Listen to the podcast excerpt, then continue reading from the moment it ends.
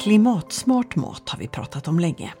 Mat som kan produceras, processas, transporteras och konsumeras hållbart. Men i den verklighet vi lever nu, där elpriserna oroar de flesta för det mesta och vi verkligen är i ett nytt läge, då är vi nog många som också funderar på vilken mat som är elsmart och vilken är det inte. Är klimatsmart och elsmart mat samma sak? Och om höga elpriser är här för att stanna, påverkar det våra matvanor framåt? Sådana frågor söker vi svar på i det här avsnittet av Feeding your mind från SLU Future Food.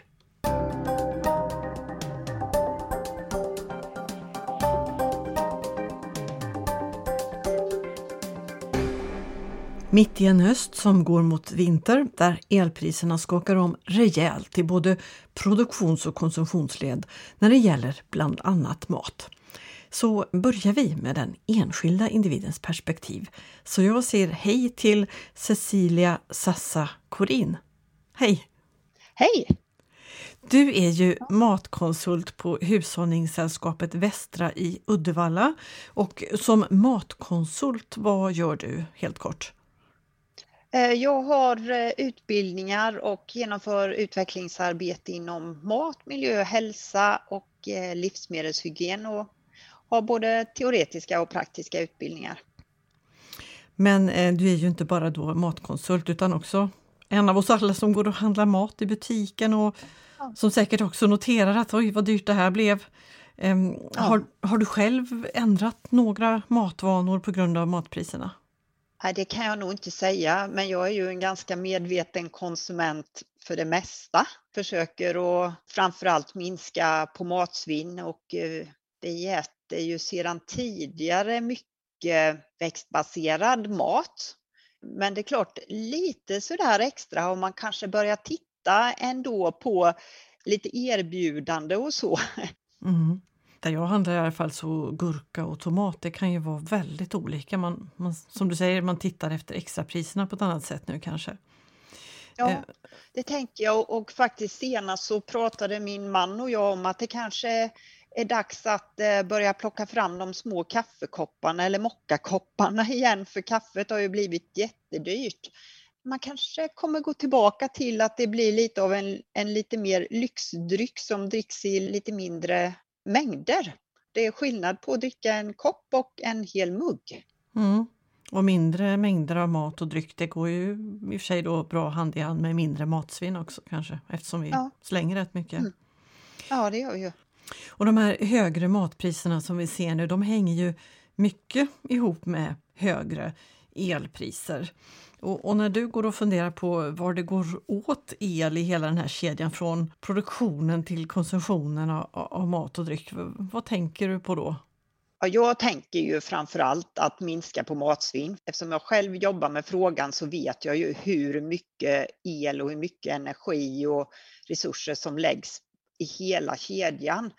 Och sen så tänker jag ju också nu, det blir ju så uppenbart när, när man får en elräkning. Vad händer när jag kommer hem med det här sen? Man blir ännu mer noggrann, dels med att ta hand om maten men också tänka vilka matlagningsmetoder som man använder och vad har jag för temperatur i kylen och frysen, att man kollar en extra gång så att inte temperaturen i kylen är onödigt kallt eller i frysen. För varje grad där kostar ju ganska mycket pengar som jag har förstått det på. Så att man håller det på minus 18 och ungefär 4 grader i kylskåpet. Då vet jag ju att jag får bra hållbarhet på grejerna också.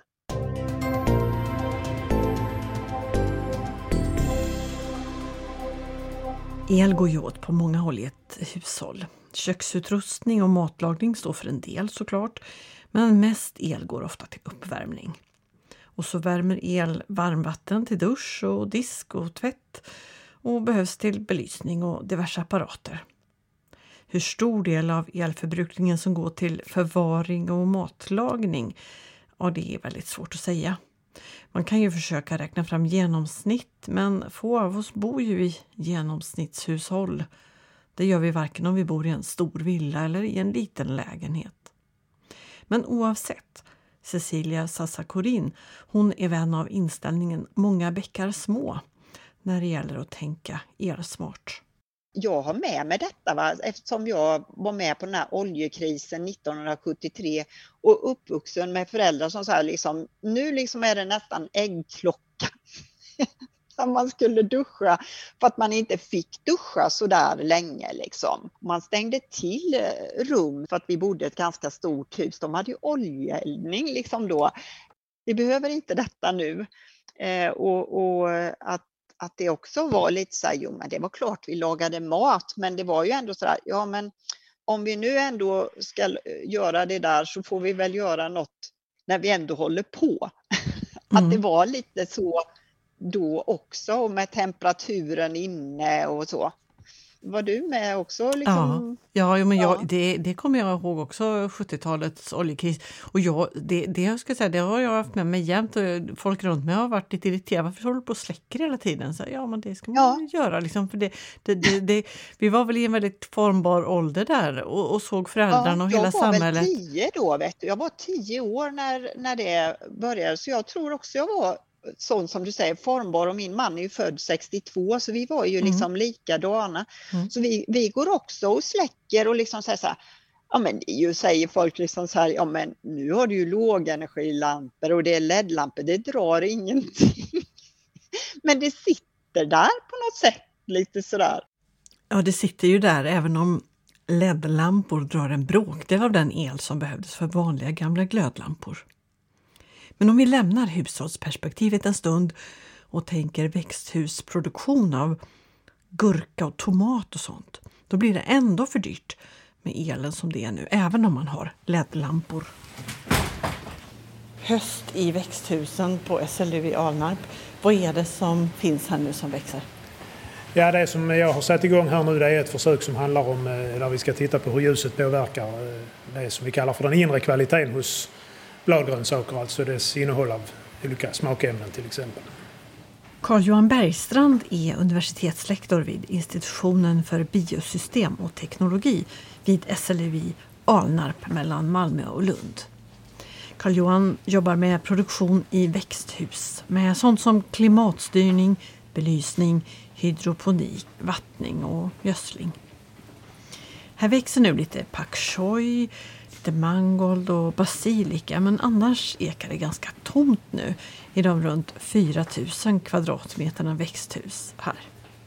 Och det är som det ska för det här är ju ett universitet där tiden för experiment och examensarbeten främst är på våren. Däremot är det inte som det ska och brukar att flera producenter av till exempel tomater som vinterodlats i växthus i Sverige meddelat att den här vintern blir det ingen sån produktion. Om man skulle ha liksom en, en symbol för elkrisen inom livsmedelsbranschen, skulle ett växthus vara en bra sån symbol? Ja, det kan det väl vara i och med att det är så påtagligt att man är tvungen att ställa in produktionen helt enkelt. Men det är inte uppvärmningen av växthusen som är grejen? Nej, när det gäller just eh, energin, eller elen rättare sagt, så är det ju till belysning huvudsakligen. Och för uppvärmning använder man oftast? Biobränsle oftast mm. träflis och liknande. Det är alltid lätt att vara efterklok. Alltså, borde växthusbranschen ha tänkt på det här innan på något sätt? Kunde man förberett sig? Ja, man har ju förberett sig för att växthusbranschen har ju levt med, med, med den här situationen med höga energipriser de senaste 50 åren. Så att man är ju väldigt bra på att spara energi och har gjort mycket investeringar. Och tittar man historiskt så har ju energiförbrukningen per producerad enhet har väl bara sedan runt 1980 minskat med i princip 90 procent man har varit väldigt drivande när det gäller eh, innovationer inom energibesparing. Till exempel det här med datorstyrd klimat, att man datorstör klimatregleringen i växthus till exempel. Det har man haft i växthus sedan 70-talet. Nu, 50 år senare, så börjar man att titta på att använda samma teknik i kontorsbyggnader och bostadsbyggnader. Mm. Och vad är själva klon i den tekniken då? Ja, det är en mycket mer avancerad teknik där man i många kontor och bostäder fortfarande har sådana här gamla downforce-ventiler på elementen bara som den enda regleringen. Så så har man i växthus i, i över 50 år arbetat med avancerad eh, datorstyrning helt enkelt. Vill man ha 18 grader då är det 18,0 och inte 17,9 eller 18,1 utan... Mm. Men du säger ju att branschen ligger långt framme för man har länge behövt göra det. Men nu när vi är där ser du att det finns potential för en massa innovation för att nöden så kräver eller? Ja, det måste det ju göra helt enkelt. Det har gått väldigt bra att Ja. dra ner så varför skulle det inte gå att fortsätta dra Nej, ner? det borde det göra. Men eh, man har ju redan haft på belysningssidan har utvecklingen gått väldigt fort på senare år och effektiviteten hos belysningsarmaturerna har väl i princip fördubblats bara de senaste fyra fem åren. Så att det är klart att eh, satsa på de senaste, den senaste tekniken är ju, är ju det som vi ska till men med de elpriserna som är just nu så är det nog inte lönsamt tyvärr ens med den senaste tekniken att ha den typen av produktion. Eftersom det här handlar om ljus, det här är ju inte på något sätt en svensk fråga. Det är en Nej. fråga för växthusproduktion i hela världen då. Ja, åtminstone i hela Europa. Mm. Det är ju huvudsakligen i nordliga delarna av Europa, norra USA, Kanada och Japan som vi har den här typen av produktion med, med belysning i växthus. Men vad ser du framför dig då? Den här säsongen som kommer så vet vi att det är svensk eh, växthusodling av tomater och gurkor och sånt. Det blir inget av. Men I princip inte, nej. Det är väl någon, någon som kommer att köra men flertalet odlingar kommer att hålla stängt i vinter. Ja. Men säsongen 23-24, 24-25? Alltså, ja, det vet man ingenting om och, och jag som har jobbat i många år i trädgårdsnäringen vet att man gör inga planer för mer än ett år i taget. Så har det alltid varit. Vad är bedömningen från dig då? Alltså, handlar det om att kommer branschen lägga ner? Eller för man kan ju inte vänta ut att priserna kanske blir lägre om tre år. Nej, det är en besvärlig situation. Visst är det det. Det är klart att blir det ingen, ingen förändring så, så är det ju risk att eh, vi inte har den pro- produktionen, att det försvinner permanent så att säga. Och i så fall då, vad tänker du, vad, vad ska vi kunna ersätta den här, eh, det som vi odlar i växthus? Ja, så det här med året runt-odling av gurka och tomat i Sverige är ju relativt nytt. Det har ju i princip kommit fram de senaste tio åren. Och innan dess så, har- så har det ju varit import eller att man helt enkelt inte har konsumerat sådana produkter under vinterhalvåret. Men ser du framför dig att importen långväga ifrån kommer att öka eller kommer vi helt enkelt sluta äta sånt? Ja, på kort sikt så är det, är det ju säkert så att importen kommer att öka. Ja. I den mån det finns någonting att importera. Mm. För Är det är det- säkert också så att det kommer att bli, det kommer att bli brist alltså. Det, det kommer inte att finnas de här produkterna att köpa i butikerna hela tiden i vinter. Det ska man inte räkna med. Är det en hållbar lösning att importera långväga ifrån istället? Nej, jag tycker ju att det, just den här situationen vi har haft det senaste året väldigt tydligt visar på att vi behöver ha en produktion hemma. Vi kan inte förlita oss på import av i synnerhet inte sådana viktiga saker som energi och livsmedel.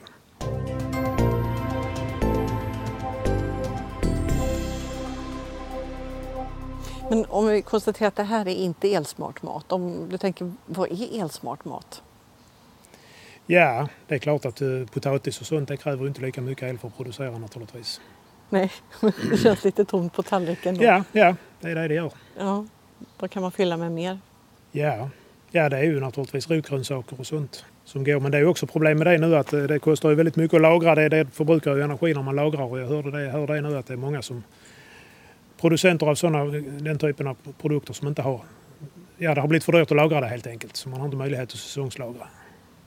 Hur man vänder sig i en väldigt svår situation. Ja, man kommer inte att komma ifrån att det kommer att bli mycket dyrare för konsumenterna säkert. Det har varit för billigt för konsumenterna i många år och det behövs en rejäl omvärdering av matens status. Alltså det, är det rimligt att vi inte ska lägga mer än kanske 5% av vår inkomst på livsmedel när det var 30 för inte så jättelänge sedan. Det kanske är så att vi skulle lägga 10% av vår disponibla inkomst på mat för att kunna ha råd att- bekosta en hållbar inhemsk produktion av livsmedel. Så det är nog så att vi får omvärdera hur mycket, hur mycket maten ska kosta helt enkelt. Det är kanske inte rimligt att köpa tomater för 9,90 kilot. Och det kanske behöver kosta 40-50 kronor kilot. Vad tror du om den här lösningen då att man som till exempel producent av växthusgrönsaker eh, även blir elproducent? Ja, det är väl den lösningen som man kan säga att det, om de här höga elpriserna håller i sig så blir det ju den lösningen man får ta till sig. Och då är det ju till exempel eh, producera med hjälp av biogas, att man kanske har en biogasanläggning och, och producerar ström på det sättet. Och då får man ju även värme, man får också ut koldioxid som man kan använda i växthuset och man kan också använda de här rötresterna som växtnäring. Så att det är en, en sak där jag ser att man kan eh, tjäna på många sätt. Så det, det tror jag är någonting som, man, som branschen behöver titta på. Hur snabbt kan man ställa om till det då? Ja, det borde man ju kunna göra inom något år i princip. Men det är ju en fråga om att hitta finansiering för investeringen naturligtvis. Och dessutom veta att man har de långsiktiga, de långsiktiga spelreglerna finns där. Att inte nästa år händer något nytt, kommer några nya regler eller nya skatteförändringar eller någonting som gör att det helt plötsligt inte är lönsamt längre. Men har du lite känningar i branschen så att du kan känna av, är det en stor pessimism eller ser man, letar man lösningar och nya vägar? Ja, man letar lösningar och nya vägar alltså. Det är som jag brukar säga att alla trädgårdsmästare är envisa. Varför är de det? Jo, för det har skett en naturlig selektion. Alla de som inte var envisa, de som inte var lösningsfokuserade, de har slutat för länge sedan. ja, det låter ju ändå en liten, liten strimma av hopp här. Ja.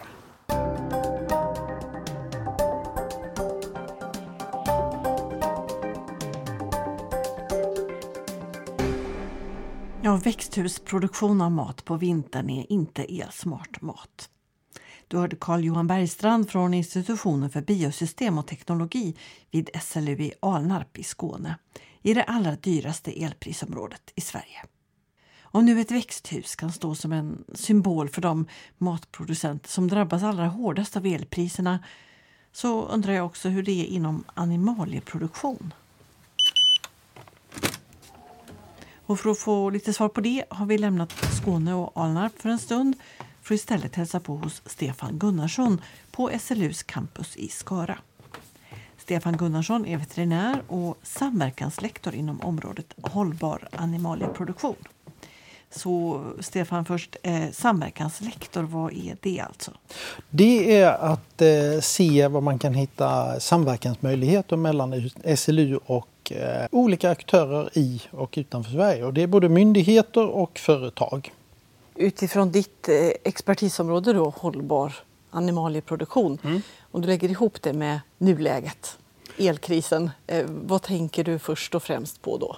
Ja, det är ju att det här är ju någonting som har diskuterats under flera år när det handlar om svensk självförsörjningsgrad. Och eh, vi vet ju från pandemin och också från de här eh, vintrarna när det var stormar och eh, vissa gårdar blev utan el att det gäller att ha en plan och en beredskap. Och eh, det är ju nu i detta läget som det testas. Under pandemin så fick vi veta att en mycket stor sårbarhet var ju att vi hade väldigt mycket arbetskraft som behövde komma från utlandet. Och den andra är ju då om inte elen kommer fram och man inte har någon reservel utan kanske har ett gammalt eh, dieselaggregat eh, som ska göra el och det kanske man har diesel då till kanske ett dygn eller någonting sånt där. Och det kanske inte är så lätt att få fram det då. Så att planera långsiktigt är ju väldigt, väldigt viktigt.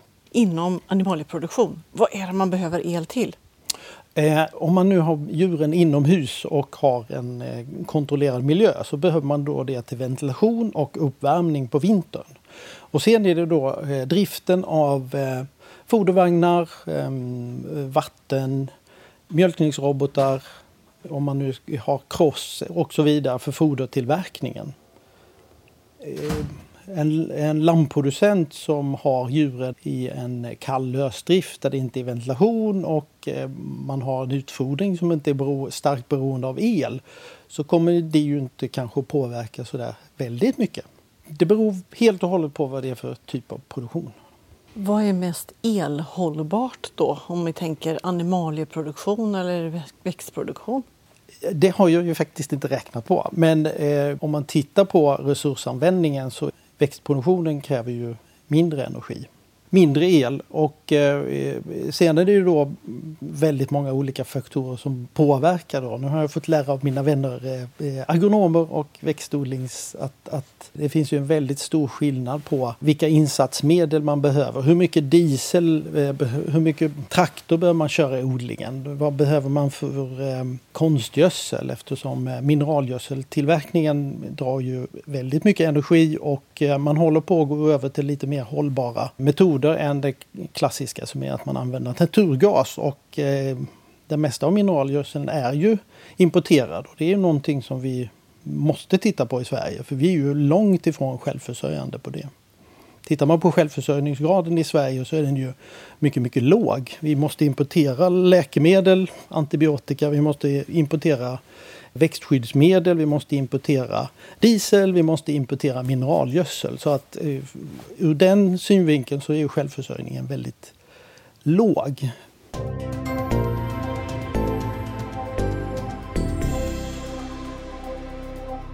Vi vet ju redan att det blir inte en massa svenska tomater i vinter mm. för att den produktionen lönar sig helt enkelt inte. Elen mm. är för dyr. Ser du som sannolikt att det kommer sådana besked från djurproducenter också? Ja, det är tveksamt. Nu vet jag inte riktigt. Eh, tomater på, svenska tomater på vintern är ju ett ganska ny företeelse och det är ju mycket tråkigt för de som producerar att de inte kan göra det. Men ska vi använda resurserna väl så ska vi ju egentligen försöka se till att odla mer i det som är säsong då. Men där har vi ju en utmaning i Sverige med att vi har en ganska kort växtsäsong. Då. Så när det gäller animalieproduktion och gå tillbaka till det här så Ja, det hänger ju på. Det finns ju kycklingbesättningar som har egen eh, både bioenergi och eh, vindkraftverk. Och de kommer ju att vara väldigt robusta i det här när det gäller egen elförsörjning och kanske faktiskt eh, tjäna lite extra på att elen är dyr eftersom de säljer el också. Så att det där är ganska knepigt att säga vad, hur det kommer att påverka och så. Och det är nog bortom min horisont som forskare och veterinär. Mm. Men du, du ser det inte komma så att säga i alla fall att det blir för dyrt att producera animalieproduktion i vinter? Ja men det hänger ju på eh, vad man har för insatsmedel i den produktionen och eh, det handlar ju också om eh, får producenten betalt för det som produceras. Mm. Priset på maten? Ja, priset på maten. Och det är den mm. som är problemet för konsumenten redan? Ja, det är, men det är bortom min horisont så att säga.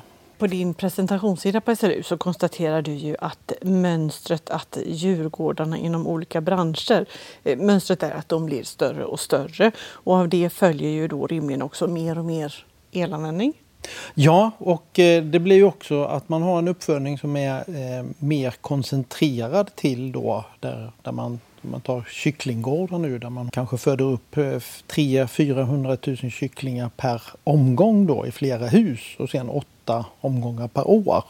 Så handlar det om produktion på miljoner kycklingar. Och eh, när det gäller mjölkbesättningarna så är ju i snitt eh, storleken på mjölkbesättningarna uppe på 104 kor tror jag det var senast jag kollade då 2021. Och det är ju likadant på, på gris och på värphöns och att, att det blir större gårdar och eh, det finns ju rationalitet i det och stordriftsfördelar men samtidigt så ökar ju sårbarheten också om man inte tänker och planerar på ett, rätt, ett bra sätt. Ju. Och då kan man tänka, skulle det hjälpa att så att säga dra ner, minska storleken på besättningarna? Eller är det ingen hjälp för andelen el så att säga är väl kanske konstant? Ja, det, eh, nu har jag inte räknat på detta men, men man kan väl säga att mycket är ju fasta kostnader och eh, anläggningar så att dra ner på storleken nu är från en, de här ganska stora besättningarna. Det, det är nog svårt ur ekonomisk synvinkel också. Och sen är det ju så att eh, gårdarna är ju, man är ju knuten till ett visst geografiskt område och eh, man har ganska svårt att anpassa produktionen. En, man kan ju inte byta inriktning så där särskilt enkelt heller. Ju. Men av de här intensiva djurproduktionsenheterna mm. som finns då, ja. vad är mest elintensivt, mest elberoende inom animalieproduktionen? Ja, eh, jag skulle säga att om vi tittar på saker som kan hända då, att man får störningar i eh, elförsörjningen eller sånt där, så så tror jag faktiskt att just fjäderfäsidan med kyckling och värphöns är kanske lite mer förberedd eftersom det får så stora konsekvenser med att elen försvinner, att ventilationen slutar fungera. Och i en kycklingbesättning så handlar det ju om timmar innan djuren eh, måste ha någon form av nödventilation och sen är det också så där att eh, man har mjölkproduktion så, så är det ju också, eh, man har fodervagnar, man har eh, kylning av mjölk, man har eh, oftast mjölkningsrobotar nu för tiden. Och de kräver ju el och jag tror att man måste tänka på att ha en plan som är mer än att man har ett eh, reservaggregat som då kanske drivs med diesel. För frågan är då hur, hur länge klarar det här aggregatet det? Har man tillräckligt mycket diesel hemma och är det någonting som man då skulle klara av i dagar eller veckor? Jag tror det är tveksamt att man klarar av det. Så att det, är, det är viktigt att veta hur man har strömförsörjningen långsiktigt också. Och det kanske också en tanke på mm, säga, beredskapssituationen då. Man får störningar eh, av ganska omfattande slag, det vill säga där, där vi kanske har elkablar som bryts. Och jag tror att en del lantbrukare har tänkt de här tankarna, för det är ju ganska många som har satsat på vindkraftverk och på solceller.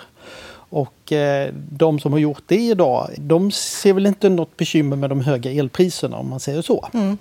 En riktig nyckel här liksom för hållbar animalieproduktion det är att du är elproducent själv också då? Jag tror att man måste tänka in det i, i helhetskalkylen. Mycket av den el vi har ska ju transportera långa sträckor från eh, vattenkraftverk i Norrland eller från kärnkraftverk. Och kan man ha en mer decentraliserad eh, elförsörjning så borde det rimligen göra att eh, systemen blir robustare.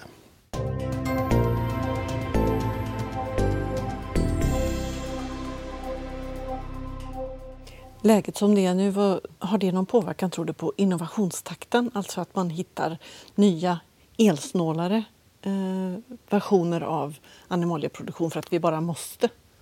Eh, ja, det ska man nog inte underskatta. Och framförallt det här med att, eh, om man ser på sikt då, lagra eh, el på olika sätt. Jag läste nyligen i någon tidning om eh, oljekrisen 73, vilket jag kommer ihåg. Jag var väl 8-10 år gammal då. Eh, och då stod det där att det ledde bland annat till att då fick man fokus på att bilarna skulle vara mer energisnåla. Det hade man inte brytt sig så mycket om innan 70-talet. Och dessutom så hittar man på att man skulle kunna ha treglasfönster i bostäderna. Så att eh, all, allting som kommer säga, blir en påfrestning kan också bli en utmaning till att förbättra. Så att på längre sikt så är jag alltid optimist. Jag tror att det kommer att leda till nya innovationer inom framförallt energilagring och kanske hur man sparar energi också. Mm. Elsmart mat brukar man kanske inte prata om, men man skulle säga till dig, och säga, vad skulle du tänka, vad är elsmart mat? Ja, elsmart mat, eh, tänker man på energi så är det ju egentligen det som är klimatsmart överhuvudtaget. Ju. Och på sikt så behöver vi ju ställa om helt ifrån eh, fossila bränslen då, använda, inte använda diesel, använda mineralgödsel som är framställd på något annat sätt än med naturgas. Och det här kommer ju att och eh, liksom ge, eh, göra att elanvändningen kommer att öka även om den totala energianvändningen kanske kommer att minska sa Stefan Gunnarsson, samverkanslektor för hållbar animalieproduktion vid SLU i Skara. Ja, nu när omställning till elektrifiering pågår i Sverige och världen så ökar förstås behovet av el något enormt. Och lägg på det den mycket osäkra omvärlden som accelererar efterfrågan på el och driver upp priset. Nästa gäst i Feeding Your Mind menar att synen på el har förändrats en hel del sedan elproducenten Vattenfall körde sin reklamkampanj Två hål i väggen på 90-talet. Ja, säg mig var, var är hålen vänner? Ser ni hålen vänner? Undran och skräck jag känner var, var, var? Jag frågar var, var är hålen Jag tror att den här eh, kampanjen som Vattenfall hade speglar ganska bra att folk inte brydde sig så mycket. Att det var liksom bara två hål i väggen som man kopplade in sladdar i och så var det billigt och bra.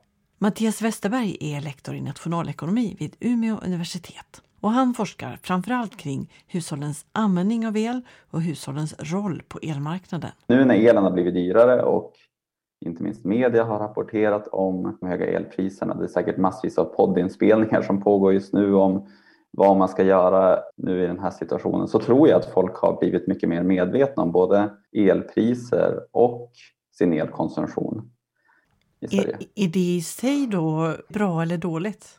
Ja, det kanske beror på vem man frågar. Alltså på många sätt så kanske det har varit ganska skönt att slippa tänka på elförbrukningen. Jag, tänk, jag, jag skulle tro att de flesta har nog med saker att tänka på i sin vardag och elförbrukning blir liksom ytterligare en grej som man ska försöka optimera då och spara pengar på. Men samtidigt så för att marknaden ska fungera på ett så bra sätt som möjligt så, så vore det liksom bra om folk höll lite koll på sin elförbrukning, höll lite koll på priser och anpassade sin förbrukning efter priser. Då kan till exempel ja, men i sådana här bristsituationer när priserna stiger så kan hushållen då reagera på det genom att minska sin förbrukning lite och på så sätt hjälpa till att lösa den här situationen. Om man som specifikt matkonsument vill försöka tänka elsmart då? Har du några tankar hur man ska resonera och göra? Ja, men den, den, lite cyniska, eller jag vet inte, pessimistiska storyn är väl att det kanske inte är jättemycket man kan göra just när det kommer till matlagning för att minska sin elförbrukning. Vill man liksom få stora genomslag på elräkningen så är det nog uppvärmning och isolering och energieffektivisering i den bemärkelsen som är de mest lågt hängande frukterna. Sen är det ju så att mycket av elanvändningen i köket går till kyl och frys och där är det kanske lite svårt att påverka. Man kan väl passa på att köpa en energieffektiv kyl och frys nästa gång man byter men i övrigt så är det kanske inte jättemycket man kan göra. Sen finns det de som har ett så kallat timprisavtal på el där priserna varierar mellan timmar. Så I vissa timmar så är det dyrt att använda el och i vissa timmar är det billigt. Har man ett sådant elavtal så skulle man ju potentiellt kunna passa på att laga mat när elen är billig. Men förmodligen så vill man hellre kanske laga mat när man är hungrig. Du ser inte framför dig att eh, folk börjar gå upp och, och, och göra matlådor till veckan natten mellan eh, lördag och söndag för att det är billig el då, eller relativt sett billig? Alltså allt beror på hur stora prisvariationer det blir. Alltså det, jag menar, det finns säkert någon om, om prisvariationen blir tillräckligt stor så kommer det säkert finnas hushåll som gör det. Men man måste komma ihåg, tänker jag, att, att det finns en ganska stor kostnad associerad med att liksom börja ändra sina levnadsvanor. Så Och då, då pratar du om andra kostnader än de rent ekonomiska då? Ja, men precis. Och vi har våra levnadsmönster. Vi jobbar vissa arbetstider. Vi vill äta mat när vi kommer hem från jobbet, kolla på TV innan vi går och lägger oss och så vidare. Och att ändra de vanorna är jobbigt.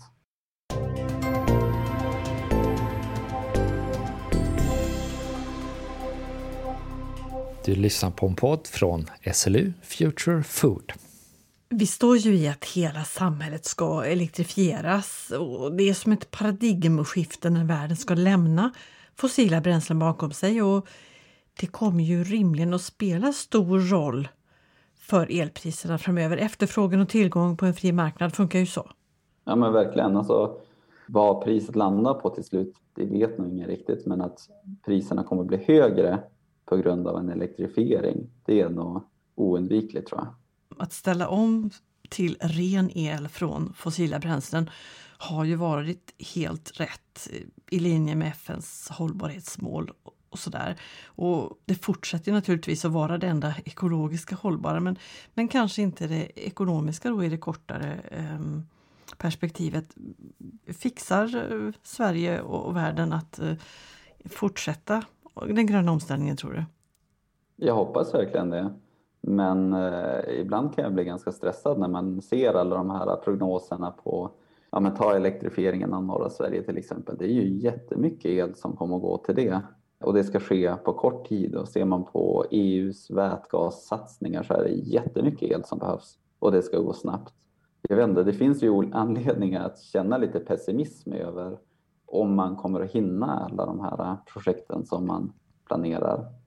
Och så ser vi också i, i tider av höga priser så är det kanske färre som bryr sig om klimatet och hellre vill ha låga elpriser. Så jag vet inte, just nu är jag nog lite pessimistisk men jag hoppas att jag har fel. Om vi då konstaterar att det, det är i princip på producentsidan som alltså el och mat är mest intressant här. Det är där det, det slår så kraftigt om du har en elberoende matproduktion. Och vi har redan besked om svenska tomatproducenter som inte kommer producera några svenska tomater i vinter för det blir helt enkelt för höga elräkningar. Tror du att vi har liknande besked som väntar framöver? Andra, ja, vad vet jag, bagerier eller eh, andra så här elberoende matproducenter som säger att vi får, vi får ta, och ta en vinterpaus? Ja, det kommer säkert att hända och det ser man ju också i Europa och liksom man stänger ner, jag vet inte, alla möjliga olika offentliga verksamheter och privata verksamheter för att det helt enkelt är för dyrt. Och vissa kan säkert byta till andra typer av energislag. Andra kanske kan energieffektivisera på sikt och försöka få ner sin elförbrukning på så sätt och därmed kunna fortsätta producera. Men jag tror absolut att det kommer att vara företag som tvingas dra ner eller helt lägga ner sin produktion. Eller kanske flytta sin produktion från södra Sverige till norra Sverige om vi ska tänka Sverige här nu. Ja, men absolut. det är ju inte orimligt att fler företag vill etablera sig i norr. Nu har, nu har det ju varit mycket prat om de här industrisatsningarna i norra Sverige och en stor del av det är ju att elen är billig i norr. Och det är väl inte orimligt att tänka sig att fler typer av verksamheter kommer att följa i de spåren åtminstone på kort sikt. Sen på lång sikt då vet vi inte riktigt vad som händer med elpriserna i norra Sverige. Just nu är de ju låga men skulle alla de här grönt stål-etableringarna realiseras och matproduktion och så vidare flytta norröver så kommer det såklart att göra att även priserna i norra Sverige blir dyrare eller högre.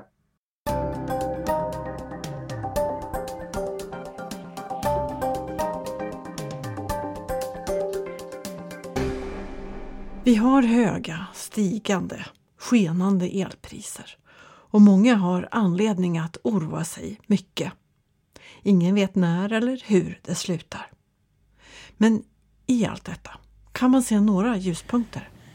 Jag tycker väl att vi ska vara ganska nöjda i Europa med hur väl vi har lyckats eh, ta oss ifrån beroendet av rysk fossil energi. Tillbaka till Skåne och SLU i Alnarp där vi nu träffar Sebastian Remvig, projektledare vid Kompetenscentrum företagsledning. Sebastian är nöjd med hur Europa håller på att ta sig ur beroendet av rysk fossil energi. Därmed inte sagt att han tycker det är något positivt med elpriserna nu. De elpriser vi har nu driver ju inflationen något fruktansvärt så fort energi går upp vi använder ju el och energi till precis allting. Så att går de priserna upp så blir vi ju fattigare helt enkelt. Känner du att finns det fog att vara ganska pessimistisk eller finns det fortfarande ett fönster att vara optimist? Jag tror jag föredrar att vara optimist. I, I första hand så skulle jag väl säga att baserat på, på det arbete jag har gjort på eh, SLU här nu så har vi ju sett att ökningarna i elpris har inte varit den avgörande faktorn för vad som händer med lönsamheten på de flesta lantbruk.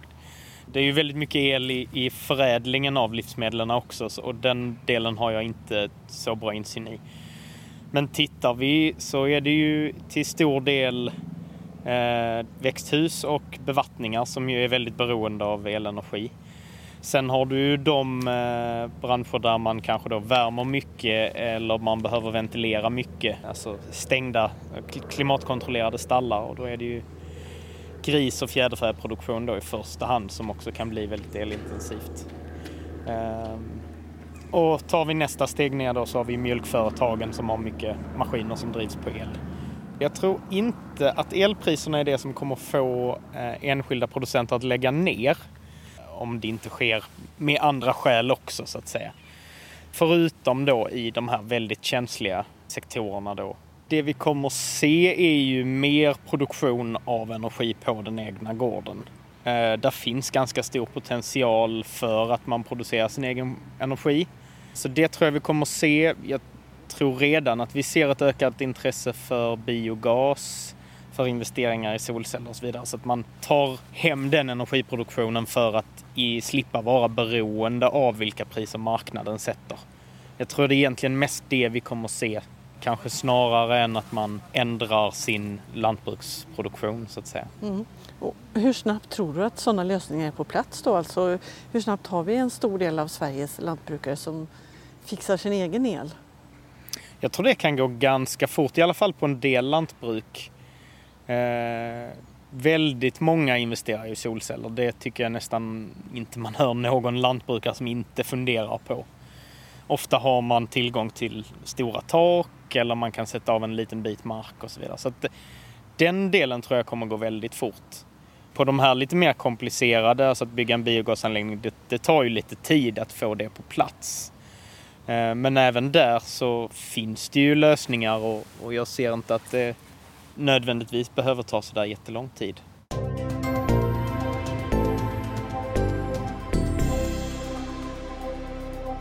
Givet hur det ser ut i världen kring el och naturgas och så.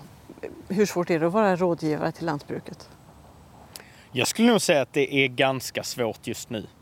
Eh, I alla fall om man ska råda kring vad kommer hända med själva elpriset. Däremot så tror jag väl att man har ju som sagt de här andra verktygen att jobba med, med energieffektivisering och egen produktion. Och Där är, gäller det väl egentligen då att man har med sig just det här risktänket att om jag ska satsa på egen produktion till exempel, vilken produktionskostnad får jag? Är det, är det ett rimligt pris då i förhållande till historiska priser? Så vi behöver ju inte gå längre än till 2020 för att vi hade de lägsta elpriserna någonsin. Det var så alltså? Billigast någonsin 2020? Ja, i princip var det så. Då hade vi pandemin som förde med sig mindre efterfrågan samtidigt som vi hade väldigt stora lager av, av el i vattenmagasinen då. Så vi har de svängningarna just nu mm. att ta hänsyn till. Att det var inte så länge sedan vi hade de lägsta priserna någonsin. Och det ska man ju ta med sig in i att man, om man gör en eh, investeringskalkyl på, på sin egen, eh, på egen produktion av el. Men jag tror nog ändå att för de flesta så är det en, en bra strategi att ta, ta hem och säkra sitt elpris att säga till sin lantbruksproduktion. Men det betyder ju inte att man ska vara beredd på, alltså att man ska köpa vilken investeringskostnad som helst utan det måste ju fortfarande vara så att man har koll på vilken produktionskostnad man får för den elen man förbrukar så att säga. Eller den man producerar.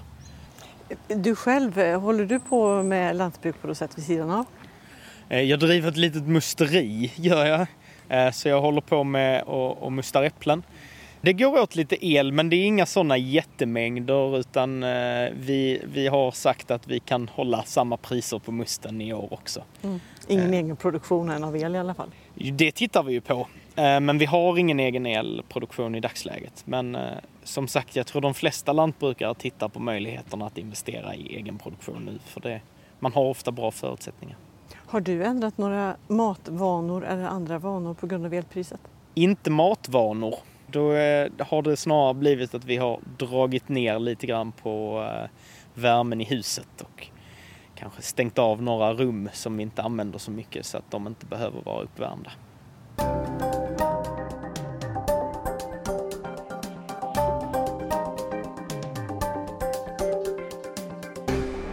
Sa Sebastian Remvig, tidigare lantbruksrådgivare, nu projektledare vid Kompetenscentrum företagsledning vid SLU i Alnarp. Så ja, var och en gör vad den kan i dyra eltider. Elsmart mat verkar i mångt och mycket vara detsamma som klimatsmart mat. Och inte minst blir den mat elsmart som kan produceras med hjälp av lantbruksföretagets egna solpaneler, biogasanläggningar eller vindsnurror. Men svenskproducerade växthusgrönsaker i vinter, ja, det bara går inte för de flesta producenter. Avslutningsvis tillbaka till Stefan Gunnarsson, samverkanslektor för hållbar animalieproduktion vid SLU i Skara, med en av de där svåra frågorna. Hur länge tänker du att vi har de här höga elpriserna? Är det den här vinterhalvåret nu då som vi ska ta oss igenom eller blir det likadant nästa vinter och nästa vinter? Ja, det är väl svårt att säga om vem, vem hade vetat det här för ett och ett halvt år sedan. Det hänger ju på så väldigt många faktorer. Eh, det hänger på hur kriget eh, fortskrider i Ukraina. Det hänger på hur om resten av Europa kan ställa om från naturgas. Eh, det hänger på hur Sverige Eh, planerar framöver. Så att eh, Sverige har ju historiskt haft ganska låga eh, elpriser och eh, att mycket export nu går utomlands det beror ju på att man betalar bättre i utlandet till de företag som har el att sälja. Ju. Så att eh, det är möjligt att vi får tänka oss att det här är en ganska lång period och att vi får kanske ställa om oss på att det inte går tillbaka till det gamla. Nu min egen spekulation. Det brukar ju inte vara så att allting går tillbaka till samma läge som det var tidigare. Vad det nu var. Utan det brukar ju ske en eh, förändring och en utveckling. Men jag brukar alltid tänka så här att oftast blir det ju... Det blir sällan så bra som man tror. Men oftast blir det inte så illa som man befarar heller. Så att en optimism för framtiden. Ger vi upp hoppet så ger vi upp allt annat också.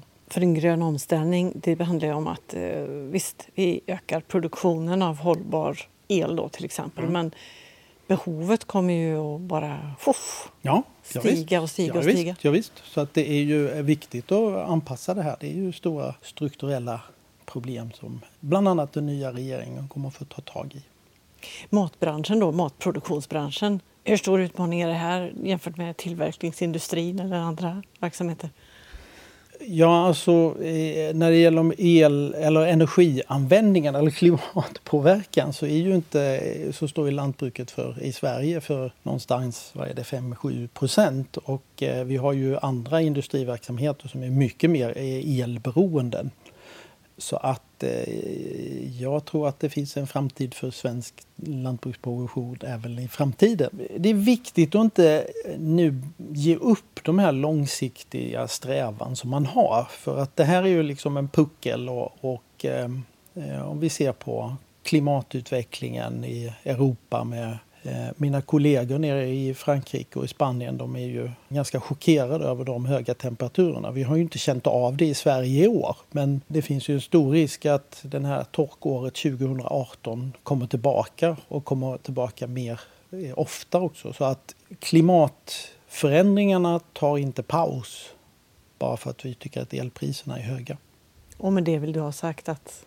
Ja, att inte eh, nu ha kortsiktiga mål med att eh, bara lösa saker för dagen utan att ha i åtanke vad vi behöver tänka på för kommande generationer. 2050, 2100 mm. och, och så vidare. Du har hört Feeding your mind om elsmart mat.